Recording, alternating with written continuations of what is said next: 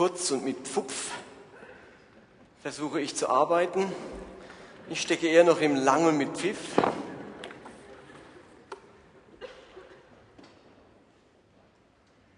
Aber was gerade eben ging, diese Zeugnisse, das ist eigentlich genau die Idee auch von diesem Abschlusssonntag einer Predigtserie, weil ganz sicher ging es euch gerade so, dass die Dinge, die gesagt wurden von den verschiedenen Personen, die haben euch ja jetzt schon einzelne Predigten in Erinnerung gerufen. Und gedacht, ah stimmt, genau das. Aber warum habe ich mir das nicht gemerkt? Oder ah, das, das muss ich mir unbedingt behalten. Also es hat jetzt wahrscheinlich schon einiges bei euch in Erinnerung gerufen.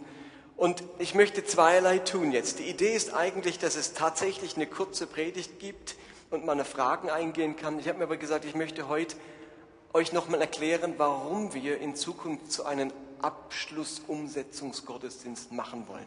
Denn wir haben das jetzt fix eingeplant, am Ende einer jeder Serie zu machen. Und also ich bin schon sehr zufrieden, wie es jetzt gerade lief, dass wir so Zeugnisse hatten, mehr als ich erwartet habe. Fragen kamen noch mal ein bisschen ähm, wenig, ist auch nicht schlimm. Wahrscheinlich haben wir so ähm, fraglos, eindeutig gepredigt, dass euch gar nichts gekommen ist. Aber ähm, auch das darf gern Platz haben, wenn ihr Fragen habt. Warum machen wir diesen Gottesdienst? Warum machen wir überhaupt diese Gemeinde? Die Idee ist ja nicht, euch möglichst gut am Sonntag zu unterhalten oder ein super Programm abzuspielen und eine möglichst hohe Einschaltquote zu erzielen.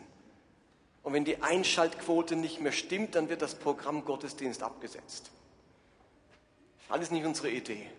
Als wir die Gemeinde, als ich die Gemeinde ähm, vor 16, 17 Jahren gestartet habe, da habe ich zwei Dinge wollen, nämlich, dass Menschen Gott und seine Kraft erleben, Gottes Erfahrungen machen. Das ist das, was wir auch heute als S bezeichnen, dieses gewisse Etwas. In einer Gemeinde erlebt man tatsächlich, in einem Gottesdienst erlebt man tatsächlich etwas mit diesem Gott.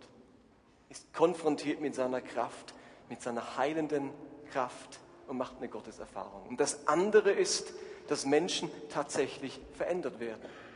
Leben verändert sich. Und ob ihr zehn Jahre in einen Gottesdienst geht oder nicht, hat am Ende tatsächlich eine Auswirkung auf euer Leben. Ihr geht nach, gewissen, nach einer gewissen Zeit anders nach Hause, als ihr gekommen seid. Und darum halten wir jeden Sonntag eine Predigt. Darum macht man sich die Mühe, ähm, stundenlang, tagelang manchmal vorzubereiten für so einen Gottesdienst. Und darum spielt die Band und übt jede Woche, um im Lobpreis eine Möglichkeit zu schaffen, dass Menschen eben diesem Jesus begegnen.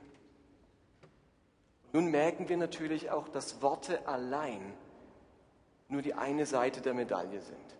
Jakobus schreibt in seinem Brief, Kapitel 1, Vers 22, es genügt aber nicht, dieses Wort der Bibel nur anzuhören.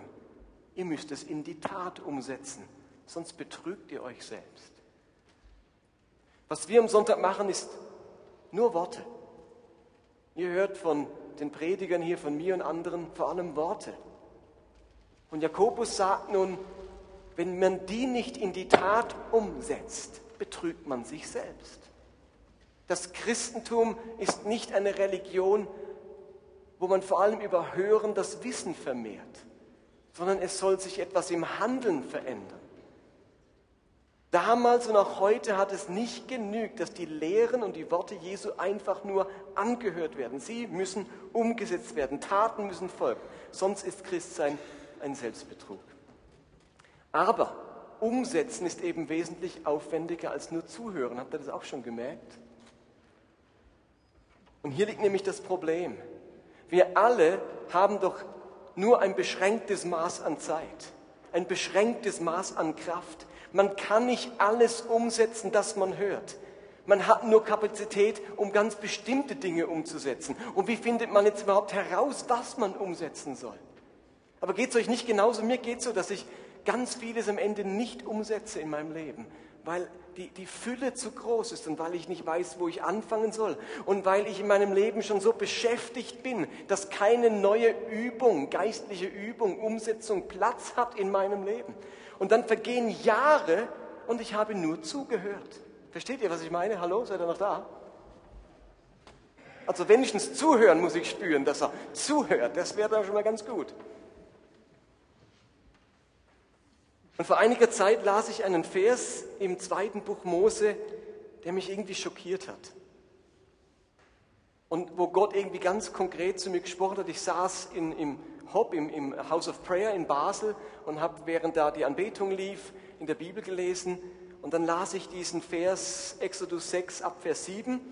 Und da spricht Gott, was Mose den Israeliten verkündigen soll. Er sagt, sagt deshalb zu den Israeliten, ich bin Jahwe. Ich befreie euch von der Zwangsarbeit für die Ägypter. Ich errette euch aus der Sklaverei. Mit starker Hand und durch große Strafgerichte werde ich euch erlösen. Ich nehme euch als mein Volk an und werde euer Gott sein. Ich bringe euch in das Land, das ich Abraham, Isaac und Jakob unter Eid versprochen habe und gebe es euch zum bleibenden Besitz. Ich, Jahwe. Jetzt müsste man doch erwarten, dass das Volk Israel sagt, yeah, juhu, wir tanzen vor Freude. Was für eine grandiose Botschaft. Endlich werden wir befreit. Das wäre doch die normale Reaktion. Wisst ihr, was passiert? Im nächsten Vers, Mose sagte das alles den Israeliten. Aber sie glaubten ihm nicht. Warum nicht? So entmutigt und erschöpft waren sie von der schweren Arbeit. Israeliten litten unter Erschöpfung, unter Entmutigung. Sie hatten das Erschöpfungssyndrom. Erschöpfung war ihre Tagesordnung. Durch die schwere Arbeit, den ständigen Druck und die Versklavung waren sie am Ende so entmutigt und erschöpft, dass sie nicht einmal den großartigsten Worten ihr Vertrauen und ihren Glauben schenken konnten. Erschöpfung, Druck, Überarbeitung können eben bewirken, dass mich die tollsten Aussagen Gottes nicht mehr bewegen, nicht mehr begeistern und nicht mehr verändern. Gott sagt dem Volk Israel die verändertsten und begeisterndsten Worte und das Volk konnte aufgrund von Erschöpfung sich nicht mehr berühren lassen von diesen Worten. Und ich frage mich, ob es uns nicht oft ganz genauso geht. Unsere heutige schnelllebige Informations- und Leistungsgesellschaft hat ganz viel von der Sklaverei Ägypten, Ägyptens. Mit immer weniger Mitarbeitern, immer knapperen Ressourcen, immer weniger Zeit noch mehr Resultate erzielen. Das war das Wirtschaftssystem der Ägypter. Und es ist das Wirtschaftssystem des Kapitalismus. Und in diesem System werden Menschen reiheweise erschöpft und entmutigt. Vielleicht kennt ihr das aus eurem eigenen Alltag. Man ist am Limit. Arbeitsmäßig, und es erstaunt mich jetzt zu hören, selbst auf den Philippinen geht es den Menschen so. Am Limit, dass man nicht weiß, wie kriege ich meine Familie noch unter und meine Arbeit und meine Freizeit und meine Ehe. Wir sind am Limit, weil wir in der gleichen gnadenlosen Gesellschaft leben wie in Ägypten, mit immer weniger Ressourcen, immer mehr leisten. Und das hebräische Wort, das hier für entmutigt steht und erschöpft, bedeutet wörtlich abgeerntet. Ganz wörtlich steht hier, die Israeliten konnten es nicht glauben, denn ihr Geist war abgeerntet.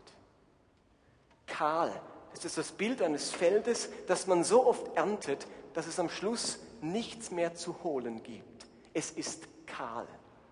Und die Bibel sagt hier, die Israeliten waren aufgrund der Überforderung wie kahl, abgeerntet. Da war nur noch Stoppeln auf ihrem Feld. Herzensseelenfeld. Und wenn dann Worte kommen und noch so schöne Worte, fallen die nicht mehr auf fruchtbaren Boden. Es wird nichts daraus. Und ich erlebe unsere Gesellschaft ganz oft als eine, wo Menschen abgeerntet sind. Am Limit, am Rand, da ist nichts mehr übrig und die schönsten Worte verändern nichts mehr. Aber wir können an dem Punkt nicht stehen bleiben. Und insofern nützen alle Umsetzungsideen, alle Appelle, aller guter Wille nichts, wenn es uns nicht gelingt, die Prioritäten in unserem Leben so zu setzen, dass wir plötzlich wieder Kapazitäten und Zeit und Energie übrig haben, das Wort Gottes umzusetzen und Kraft für Taten haben. Sonst betrügen wir uns selbst, sagt Jakobus. Nur hören, da betrügen wir uns selbst. Wenn wir also keine Kapazität haben für die Umsetzung, dann landen wir an, beim geistlichen Selbstbetrug. Jeder muss für sich entscheiden, wie schaffe ich es, dass ich wieder Kapazität übrig habe für Umsetzung geistlicher Dinge in meinem Leben. Und ihr Lieben, diese allererste Tat, Prioritäten setzen, Platz schaffen für Kapazität, das kann euch keine Kirche, keine Gemeinde, kein Pfarrer und keine Bibel abnehmen sich selbst in die Ausgangslage zu versetzen, dass mein Geist nicht abgeerntet oder kahl ist, sondern noch Saft und Kraft hat, dafür muss jeder für sich persönlich sorgen. Das kann uns niemand abnehmen. Was wir aber als Gemeinde tun können, ist, die vielen Gedanken und Lehren, die hier gesprochen werden, zu bündeln und zusammenzufassen. Es ist ja unmöglich, 52 Sonntage, wo man eine Predigt hört, umzusetzen. Wenn man mit der Umsetzung des Gedankens vom Sonntag anfängt, wenn man gerade angefangen hat, kommt schon der nächste Gedanke am nächsten Sonntag. Ist völlig unmöglich. Stimmt damit überein? Das kann man nicht. Man kann nicht jeden Gottesdienst umsetzen. Aus dem Grund haben wir uns entschlossen, während eines Jahres sechs bis sieben Predigtserien zu machen. Plötzlich haben wir während eines Jahres nicht 52 Themen, sondern sechs bis sieben große Themen. Aber da geht es ja, euch ja wahrscheinlich genauso. Während einer Predigtserie, bei der sind es jetzt acht Predigten insgesamt, man kann jetzt auch nicht all diese acht Predigten sich merken. Und aus dem Grund haben wir uns entschlossen, aus 52 Sonntagen machen wir sechs bis sieben Serien und aus sechs bis sieben Serien machen wir jeweils, jeweils pro Serie ein oder zwei Kerngedanken. Das Ziel von heute Abend ist, dass, der, dass ihr aus der ganzen Serie normalerweise einen oder zwei Gedanken mitnehmt, die man jetzt umsetzen kann. Und diese Gedanken sind dann ja nicht irgendwie oberflächliche Gedanken, denn hinten dran stecken ja acht Predigten, stecken ja acht Wochen, wo man sich mit dem Thema beschäftigt hat. Aber wir destillieren das Ganze zu einem hochprozentigen Kerngedanken, den ihr dann mitnehmen könnt. Das halte ich für realistisch und das halte ich tatsächlich für machbar, dass man das Jahr über sechs bis sieben Dinge drangehen kann, sie umzusetzen.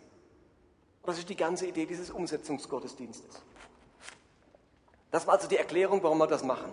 Jetzt steige ich aber mit euch ein, noch ganz kurz die letzten acht Wochen um, äh, zusammenzufassen. Was haben wir denn gehört und was ist die Quintessenz davon?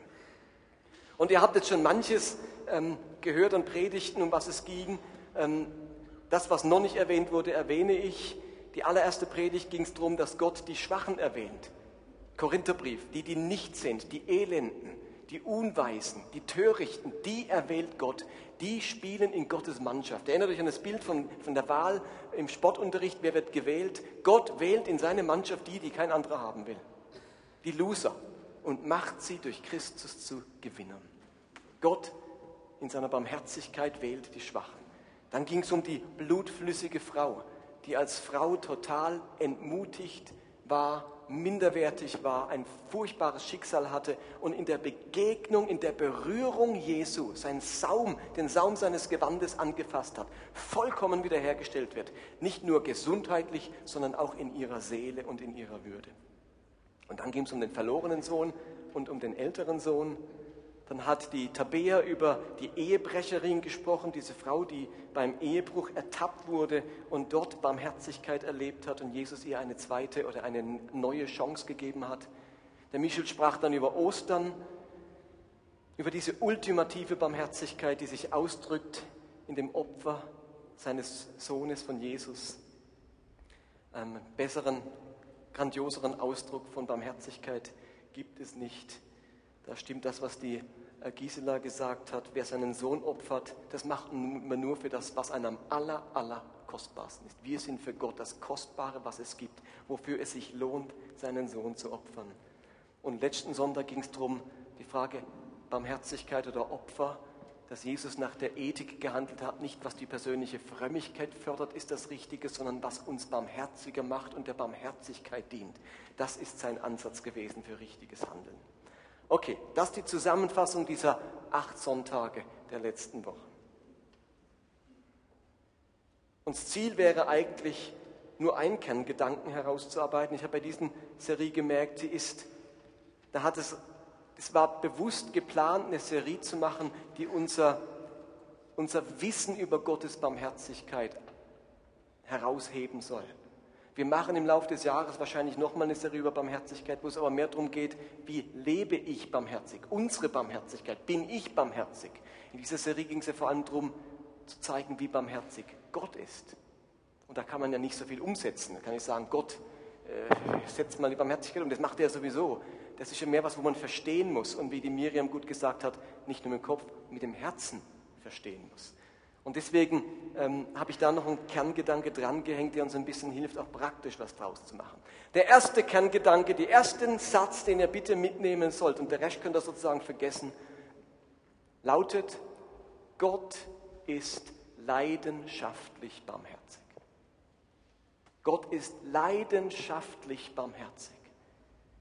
Die biblischen Geschichten, die wir euch vorgestellt haben, machen deutlich, dass Gott es liebt, barmherzig zu sein. Gottes Wesen ist es, barmherzig zu sein.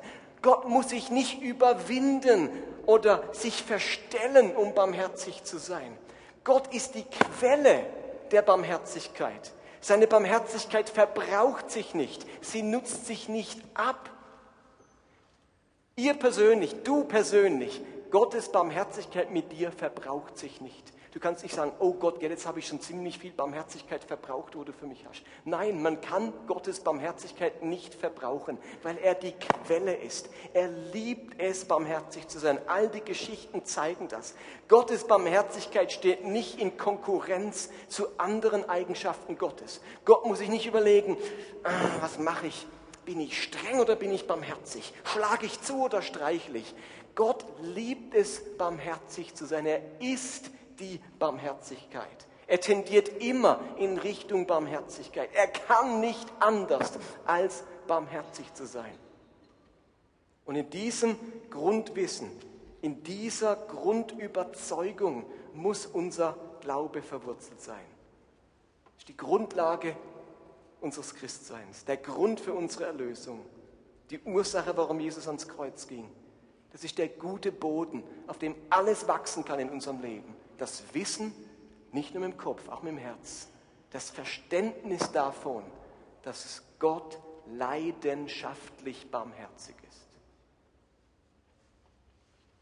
Dagelieder 3 heißt es, die Gnade des Herrn nimmt kein Ende. Sein Erbarmen hört nie auf. Jeden Morgen ist es neu. Groß ist seine Treue. Kerngedanke Nummer zwei. In der Nähe Gottes erlebe ich maximale Barmherzigkeit. In der Nähe Gottes erlebe ich maximale Barmherzigkeit. Gott ist leidenschaftlich barmherzig, aber erleben kann man diese Barmherzigkeit am allerstärksten, maximal in Gottes Nähe. Die blutflüssige Frau hat die Nähe Jesu gesucht, sein Gewand berührt und dann das Erbarmen Gottes erlebt. Sie ist hingegangen, sie hat sich durchgewunden durch die Masse. So viele Blinde und Lahmen haben Jesus hinterhergeschrien, Jesus, komm zu mir, erbarme dich. Und dann kam er zu ihnen, rührte sie an und diese Nähe Gottes hat sie die Barmherzigkeit Gottes erleben lassen und alles wurde gut in ihrem Leben. Und ganz besonders deutlich wird das im Gleichnis vom verlorenen Sohn. Gott erlaubt ihm und erlaubt es auch uns, unsere eigenen Wege zu gehen. Er lässt uns springen. Er lässt uns manchmal sogar in unser Unglück rennen. Er lässt uns Freiheit, unsere Entscheidungen zu treffen. Unsere manche Fehlentscheidung bringt auch Schwierigkeiten in unser Leben. Aber dann macht das Gleichnis deutlich, dass die Hinwendung zum Vater, die Rückkehr zum Vater, das im Suchen der Nähe Gottes der Sohn maximale Barmherzigkeit erlebt. Da bleibt kein Rest an Vorwürfen, kein Rest an Vorbehalten. Er gelangt wieder in seine vollen Sohnesrechte und es bleibt keine Distanz zwischen den beiden. Aber der Zugang zu dieser maximalen Barmherzigkeit liegt in der Hinwendung, in der Rückwendung, in der Nähe Gottes. In der Nähe Gottes erleben wir maximale Barmherzigkeit. Und ich wurde dann im Laufe eine Frage kam, wo hat denn Barmherzigkeit ihre Grenzen? Muss ich mit allem barmherzig sein? Muss ich jetzt alles akzeptieren, alles dulden? Und das hat Gott ja auch nicht gemacht. Barmherzig zu sein heißt nicht, ich sage zu allem okay. Ich sage, alles take it easy, alles ist kein Problem. Dieser Sohn hat eben nichts mehr von der Barmherzigkeit Gottes mitbekommen, als er da ganz weit weg war. Gott war immer noch barmherzig, aber er hat nichts mehr davon mitbekommen. In der Rückkehr, in dem Suchen der Nähe, da erlebt er wieder die Barmherzigkeit Gottes. Er musste sich dann nicht erarbeiten, er musste sich nicht erkaufen, er muss sich nicht erst wieder der Barmherzigkeit würdig erweisen. Er muss nur eines, sich wieder hinwenden zum Vater. Und dann, wenn er noch ferne ist, ist der Vater schon da. Aber in der Abwendung vom Vater hört der Vater nicht auf, barmherzig zu sein. Ich erlebe nur nichts mehr davon. Und die Ehebrecherin, Jesus sagt ja nicht, Ehebruch ist halb so wild, mach weiter so. Er nimmt sie an, er gibt ihr eine Chance, aber er sagt auch, geh hin und sündige hinfort nicht mehr. Barmherzigkeit heißt nicht, ich drücke bei allem ein Auge zu und ich finde alles okay. Und auch wenn wir barmherzig sein sollen, dann wollen wir dem Menschen Barmherzigkeit entgegenbringen, ihn lieben, ihn annehmen, für ihn da sein. Aber trotzdem dürfen wir sagen, ich finde das falsch. Ich würde dir empfehlen, geh hin und mach das nicht mehr. Und für uns ist eine ganz große Entscheidung immer, ist ein Mensch auf dem Weg zu Christus oder von Christus weg. Eben, der verlorene Sohn in seinem Weg vom Vater weg erlebt er viel Schlechtes. Und da lässt der Vater ihn auch los. Da müssen auch wir vielleicht Menschen mal loslassen und sagen, ich, ich kann diesen Weg nicht mitgehen. Und da distanziert sich etwas zwischen uns. Aber was andersrum geschieht, ist bei der Umkehr, bei der Rückkehr, ist von Gott aus und soll auch von uns aus nicht die Situation die sein, dass wir erstmal sagen, du musst dich bewähren und du musst erstmal beweisen und wir lassen uns erstmal Zeit und wir lassen mal einen Sicherheitsabstand zwischeneinander, dann sind wir barmherzig. Aber es geht um die Bewegungsrichtung, weg oder hin. Mehr müsst ihr aus dieser Predigtserie nicht mitnehmen. Gott ist leidenschaftlich barmherzig und in der Nähe Gottes erleben wir maximale Barmherzigkeit. Können wir das mal miteinander laut sagen? Der erste Kerngedanke, Gott ist leidenschaftlich barmherzig. Und der zweite, in der Nähe Gottes erleben wir maximale Barmherzigkeit. Und jetzt müssen wir uns natürlich, wenn es um die Umsetzung geht, einen Gedanken noch stellen. Wie, wie suche ich die Nähe Gottes? Wie schaffe ich es denn, Gott nah zu sein? Also ihr wollt ja jetzt nicht nur einen theoretischen Gedanken mitnehmen, sondern jetzt sich doch überlegen, was könntet ihr jetzt die nächsten Wochen umsetzen? Die konkrete Umsetzung wäre, sucht Gottes Nähe. Denn die Nähe dessen, in dessen Nähe ihr kommt, der ist leidenschaftlich barmherzig. Die Umsetzung wäre, sucht Gottes Nähe. Das ist die Frage, wie? Wie macht man denn das? Wie sucht man Gottes Nähe? Und ihr Lieben, es ist mir nicht gelungen, auf andere Umsetzungsideen zu kommen, als sie seit 2000 Jahren in der Kirchengeschichte verbreitet sind, weil es derselbe Gott ist. Und die Ideen sind ganz simpel und die gelten seit 2000 Jahren und Menschen, die sie beherzigen, erleben es und die sie nicht beherzigen, erleben es eben nicht.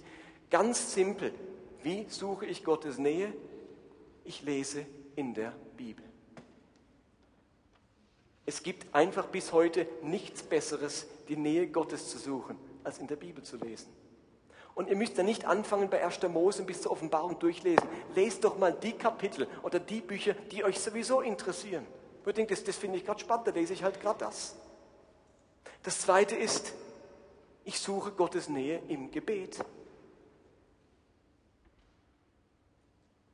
Beten bringt mich Gott nah. Naht euch zu Gott, heißt im Jakobusbrief. Was macht er dann?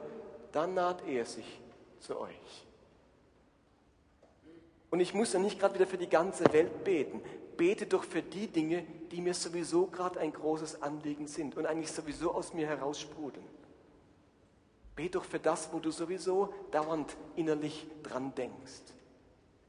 Das dritte, Gemeinschaft, miteinander Gott suchen im Hauskreis, im Gottesdienst oder an anderen Orten. Vielleicht kann die kommende Kampagne für dich eine konkrete Möglichkeit sein, wieder einzusteigen in eine Gemeinschaft mit unvollkommenen Menschen, mit zum Teil schwierigen Menschen. Aber ich suche wieder mit anderen die Nähe Gottes, weil ich daran glaube, dass wo zwei oder drei sich in meinem Namen versammeln, bin ich In der Ferne? Nein, mitten unter ihnen. Oder ich suche die Nähe Gottes, indem ich mir einen Menschen meines Vertrauens suche, mit dem ich wieder beginne, geistliche und tiefe Gespräche zu führen. Vielleicht einen Mentor oder einen geistlichen Begleiter. Und ich merke, in diesen Gesprächen, wo ich führe, fange ich wieder an, über meinen Glauben zu reden. Ich merke, es wird wieder ein Thema. Das ganze geistliche Leben kommt wieder näher an mich ran. Es ist nicht nur so ein, ein unter ferner Liefen, da gab es auch noch was Geistiges und sonst unterhalte ich mich über nur andere Dinge. Ich rede wieder drüber. Es wird mir selber wieder nah, dieses Thema. Und damit erlebe ich auch etwas von der Nähe Gottes. Oder zu guter Letzt, ich suche die Nähe Gottes, indem ich die Anbetung suche. Gott wohnt im Lobpreis seines Volkes. Vielleicht ist es die Anbetung hier organisiert in einem Gottesdienst. Vielleicht ist es aber auch die Anbetung, wo du dir zu Hause eine CD einlegst oder du nimmst mal wieder die alte Gitarre raus und spielst ein paar Songs. Wenn das dein Zugang ist zur Nähe Gottes, dann mach Anbetung. Ich habe leider nicht den absoluten neuen Clou fürs 21. Jahrhundert, wie man Gottes Nähe findet. Es sind die alten Dinge.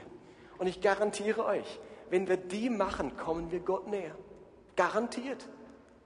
Deswegen haben die sich auch 2000 Jahre überlebt. Acht Wochen sind rum. Geschichten der Barmherzigkeit. Nehmt wenigstens diese zwei Gedanken mit. Und strengt euch nicht an, alles andere euch zu merken. Es sei denn, logisch, Gott hat während der Predigt wirklich zu euch direkt gesprochen und, und dann haltet er das fest, klar. Aber ansonsten nehmt mit, Gott ist leidenschaftlich barmherzig und in seiner Nähe finde ich maximale Barmherzigkeit und in den nächsten Wochen versuche ich es umzusetzen, Gottes Nähe zu suchen. Okay? Martin, es war ja gar nichts Neues heute Abend. Genau, es war nichts Neues. Ich wollte hier nur zusammenfassen, was in acht Wochen die Vergangenheit gesagt wurde. Die Idee ist nicht heute nochmal was Neues, sondern ich wollte es euch zusammenfassen und destillieren. Und jetzt nehmt ihr hoffentlich was wirklich Hochprozentiges mit nach Hause.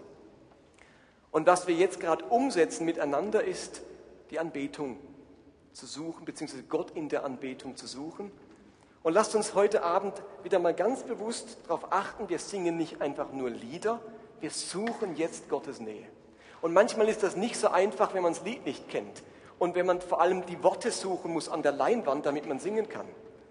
Aber wenn es ein Lied gibt, wo ihr merkt, ihr könnt es relativ gut auswendig, dann, dann vergesst die Leinwand und äh, vergesst die Band und vergesst euren Nachbar, dann nutzt das Lied, um tatsächlich Gottes Nähe zu suchen.